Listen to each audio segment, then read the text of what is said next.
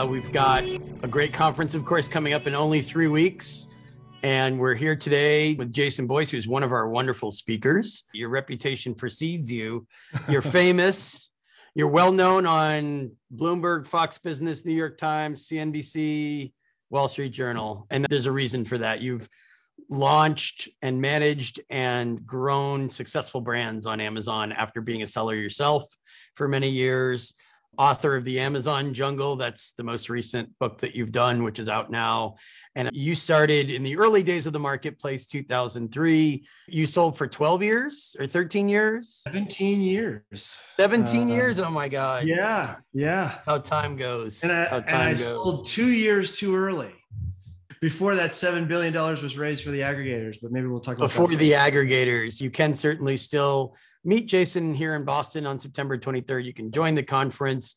We encourage you to be here in person in Boston because I've already guaranteed number one, there will be no snow this year at the conference in late September. I guarantee that. And also, if you like seafood, which I think most people do, maybe not everyone, this is a great place to eat clam chowder, eat lobster, you name it. The seaport is kind of where it's at for Amazon related material. And for this conference in particular, we're co hosting with Teikametrics. Their offices are based in the seaport come join us here. If for some reason you can't, virtual attendee tickets are available. So, anyway, do you think that some people aren't having as much trouble accelerating growth now because there's so much opportunity that wasn't there before 2020? Or is it the opposite? There's so much more competition now that people do have trouble accelerating growth. Obviously, this is dependent on which subcategory you're in or which category you're in. Some are more competitive than others. But I got to say, in the last year, I've seen a lot more competition, a lot more sellers doing a lot more best practices, right? Mm. And some of the listing stuff that we're going to talk about t- today, a lot more brands doing a much better job on Amazon than even say three to five years ago. I think there's definitely been a COVID bump in terms of sales to Amazon that seems to be slowing a little bit. I think a lot of sellers benefited, but you know, there have been maybe an equal number of sellers who were hurt by COVID. And, and I've used these examples before, but if you were in the suitcase business selling on Amazon, your business is down. If you were yeah. selling, you know, kids party store stuff, your business was down in COVID. So it's a little bit of a mixed bag, Chris. Yeah. Do you talk to people a lot about holistic retail strategy. Amazon's one component, but they want to sell a certain amount or do a certain amount of promotion on their website that maybe they have a tough time doing on Amazon, or they want to even say sell more on Walmart. They have a certain kind of Shopify presence. I mean, how do you initiate that conversation if it's a new brand that you're growing, or how do you enter into that conversation with an established brand? You know, it's great. Some of those conversations can get a little chippy. Some of them are a little hard. Uh, you know, Chris, all the way back to my days as a seller in my previous life, I had a sales agnostic attitude. Mm-hmm. And I used to make a joke if there are sales on the moon, I will find a way to get inventory there and sell it. If we go wherever the customers are, and there's a very loyal customer base on Walmart.com, there's an extraordinarily loyal customer base on Amazon.com. There are a growing number, especially younger consumer base, who will only buy off of a you know brand direct website, right? So if you can be in stores you can be online you can have your own website i say do it if you have the bandwidth if you have the infrastructure in place to be able to do it well in all those channels and then mm-hmm. lastly as long as you're able to control your brand you don't want to sell to a channel that's going to just destroy and degrade your pricing integrity and your brand integrity but uh, you know with those sort of assumptions you can control your brand mm-hmm. and, and, and you can support the work needed to succeed on those other sales channels, then I absolutely support it. And I think that's the future. That's 21st century selling, right? In this in this century, and it, and it's not going to change. Right, the omni-channel conversation. Of course, we've got omni-channel experts coming to the conference as well. But when you talk about optimization, like not just listing optimization on Amazon, which is one conversation, when they want to talk about optimization across all these channels, do you ever say, maybe you're not ready to expand or dive into Amazon right now because you have trouble controlling your brand or controlling how it's represented. Let's grow it somewhere else first and then return to the Amazon space. Yeah, absolutely. And, and I would even take it a step further before channel control, Chris. Mm-hmm. And I would say, do you have one solid, unified branding, look, and messaging platform that is your core message because i talk about selling on all these other channels i think that that mm-hmm. core messaging the truth for each product, the truth for each brand has to be told in a consistent way, both visually and in language, no matter what the sales channel. If you have that core branding base, that base and that platform, then that initially makes it a lot easier to sell on these other platforms. Now, mm-hmm. in terms of channel control, we just had a meeting with a client actually, and we recommended a group that helps them from a legal perspective maintain, create the foundation for a legal strategy to make sure that folks aren't attaching to our listings and counterfeiters and all that stuff. And so, uh, an effective legal strategy is also important, especially on the more sales channels that you find yourself on, whether that's eBay or Walmart or especially Amazon, because it's so easy to attach to an existing listing. So, I would say step one, it starts with the brand, it starts with the product and your messaging and getting that tight in a way that can translate across multiple channels. And then that second step would be channel control. And you know this better than anybody. When you don't have channel control, they're going to call you, Chris. You know, you said I was famous. I, you said I was famous. I'm just glad that I know you because you're much more famous and you have been doing things the right way for so long. And you know how to protect these brands. And you're such a tremendous advocate for for third party sellers and and for brands. Thank I mean, you. you know, I feel awkward you asking me this question because you know better than I do. No, but it's interesting. I like how you said brand look. You're talking about their logo, their packaging, that kind of minutia. And there might be some brands that think we should be skyrocketing on Amazon and we're not. We got to keep changing the packaging and they're they're muddying the message a little bit. Does that ever come up where they just constantly want to make changes because they think that over the last three months they should have sold twice the amount of product and they didn't for whatever reason.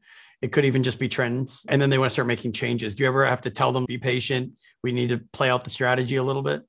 Yeah, no, absolutely. And again, some of those conversations get chippy. We actually walked away from a client recently because depending on what they had for breakfast, they changed their marketing messaging. And we're like, that's not how it works.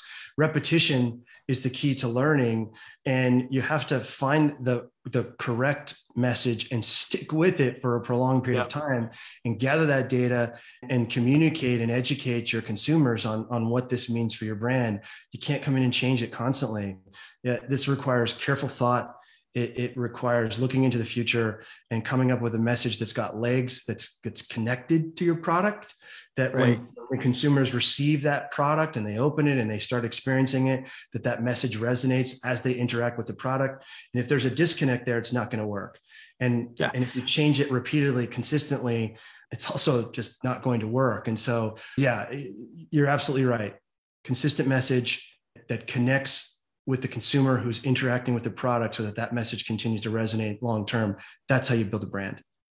And is it that different of a conversation between an established brand between a newer brand? Because some of the established ones maybe aren't getting traction the way they thought they would and that's why they're talking to you in the first place. Like they've brought their brand up to a certain point. They want you to grow it and help them get it to the next level. Is it the same conversation as with a newer brand that's looking to launch some new products? Yeah a lot of existing brands we, we may recommend a refresh that stays true to their core customers. I think a mm-hmm. mistake mm-hmm. that existing brands can make sometimes is they just go on a totally different message and they, they forget the fact that they have a loyal customer base and you don't want to turn them off, but certainly a brand refresh is useful. I, I'm also still amazed, Chris, at how many Amazon sellers specifically have been on Amazon for a long time. They're, they're a somewhat established brand. They may even have their own, you know, customer list or their own direct channel. And mm-hmm it's not a very good brand. you yeah. know, it's, it's, not clean. It's not visually pleasing. The message is disconnected from the product. And in spite of right. that, they're still having right. some measure of success. And when we're able to convince them to do a refresh and to tighten that messaging and then shoot that out across all sales channels, they're always amazed at how successful that strategy is. Yeah. I mean, sometimes it's just the brand name wasn't really well thought out, right? And they sound oh, so yeah. much like other brands or it's just too generic sounding, or the products themselves aren't so hot, like they could be improved perhaps. Yeah. But I think some people just think, oh, I joined this group, or I have a colleague, or I heard about Amazon just being an easy success path no matter which product you're doing. Yeah. And there's a little bit of truth to that, but that avoids all the hard work that you have to go through to make sure you hone that brand message. Do you hear from people who you look at what they do and you're kind of like, this isn't the right fit for us? You're ready to coach them to kind of be a better presence on Amazon, but you can't help them with that brand or product. Yeah, we absolutely have had those conversations before. And we say, look, in order for you to reach maximum success on Amazon, your 1980s brand needs to get into the new yep. century right and yeah. and so i may not say it quite like that but i just wanted to get straight to the right point. diplomatically politely and diplomatically i mean right. i have to do this too there's some people that come to us and they've already decided they want to work with us before we even spoke and they tell us all the wonderful things we want to do and i start looking at it and i'm like i don't think we're the right fit. The strategy is not the way we interpret the amazon marketplace. It's not how we see amazon enforcing this or that policy whatever it is and it's an awkward conversation to have. Yeah, I mean, yeah. exactly right. Look, nobody wants to hear that their baby's ugly, right? and so you have to be careful about how you communicate that. And branding can be really sensitive. It's certainly right. not our default mode, but in in rare occasions, we'll say, look, if you guys aren't willing to hit the refresh button button mm-hmm. here while staying true to your core customer base, we just don't think you're going to reach your maximum level of success on mm-hmm. Amazon mm-hmm. or other channels for, for, for, that matter. And sometimes, Chris, we, we've had several clients where they let us do what we want to do on Amazon and they like it so much that they, we created for them and they start mm-hmm. putting it on their own site. They refresh their brand, sort of reverse engineering what we've done on Amazon. There's many different kinds of stories and many different ways to get about it. But at the end of the day, it's really important. It's less on a conscious level when you talk about branding, it's much more on an unconscious level. But when a shopper looks at your brand, you want them to have that warm and fuzzy feeling. You want to mm-hmm. exude trust. You want to feel uh, like it's modern and updated. And if if the consumer doesn't feel that, your click through rate's just not going to be as good. And it's hard to be objective, especially if it is their baby and they've been working on it for years. They sold it on their own site. They put it on Amazon, started selling a bunch. It's hard for them to be objective. They have to go to you for that, right? A fresh pair of eyes to assess what the growth potential is. Maybe they've already grown beyond their wildest dreams. Yeah, I remember as a brand hiring a branding company and I thought we had a really cool brand at the time and they just came in and just kneecapped me. And then when I, when I, set, when I set my ego aside and I looked mm-hmm. objectively at what they were presenting, you know, I gave them a little pushback and said, look, we can't leave our core customers. But at the end of the day, they were right. And there's another great example of this. And this is where sometimes ego can hurt a seller's business. Look at those product reviews. Objectively, as best you can, look at the product reviews, the one stars, the two stars, identify some themes that, that mm-hmm. you think you can fix the next time you reorder your product. And then once you fix it, also put that forth on the messaging. Nothing is more painful. Well, I guess I can think of actually several things more painful, but it's very painful. Right? Yes. Like hitting my toe with a hammer probably is more painful. But reading a one star review on a product that you yourself developed is really, mm. it, it, hurts. It cuts yeah. deep sometimes. But the really great sellers and the folks that can get to that accelerated growth they take a step back, they set their ego aside, and they try to look at this objectively and take it in in a way that they can take away some key actionables to improve their business. And at the end of the day, the ones that can do that, when they see the final result after the fact, they're so much happier. And they may not yeah. even realize it because they're in the day to day. They're figuring out how they're going to pay $18,000 to land that container now with prices, or they're figuring out their customer service rep showed up sick today and they can't figure out what to do. There's a lot of other things that happen. And so I think a mistake that entrepreneurs make sometimes is know what you're good at, know what you're not good at, and, and trust, trust experts, you know?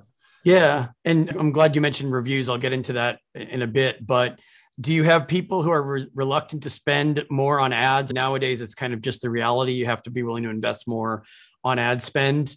People, I think, are getting away from this idea of I'm so dependent on positive product reviews. I got to go out there and find a company that'll get me positive product reviews, or this idea that reviews are the key to everything. I think ad spend is going to become more of a big deal.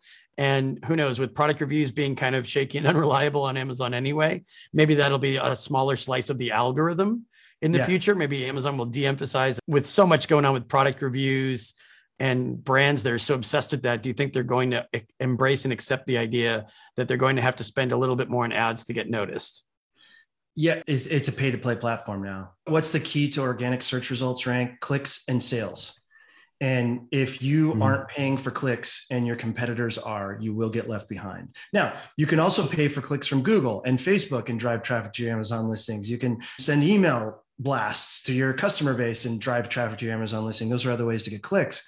But if you're not doing those two things, you will get left behind. And it's a sad reality.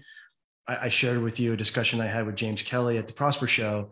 James yeah. Kelly said, something's got to give. Amazon can't continue to charge a commission at this high rate and continue to see cost per click go up. Something's yeah. got to give. I completely agree with him. I agree until too. That, yeah. Until that time, you have to spend, you have to drive traffic. That's whether you have an e commerce store or you're on Walmart or you're on Amazon, especially on Amazon. So it has to be done. And you bring up really good points about reviews.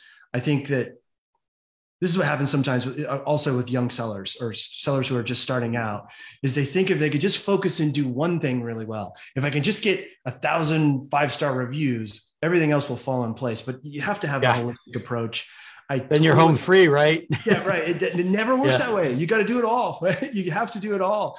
And that's why it helps to be a little ADD as a seller. I think because oh yeah, you're constantly working on multiple things all at once. But to your point, I would love to see, and I would agree with you. I think they should de-emphasize product reviews, especially in the face of all the fake reviews news that's come out. We've talked about yeah. this, right? There's thousands of sellers taken down. We'll be talking about it for a while. Yeah, we'll be yeah. talking about it. Seller velocity too. I'm sure it's going to come up with brands who maybe, like you said, started off great and they've receded into the pack a little bit, and they think yeah. they have to get more reviews to climb back into the game or something.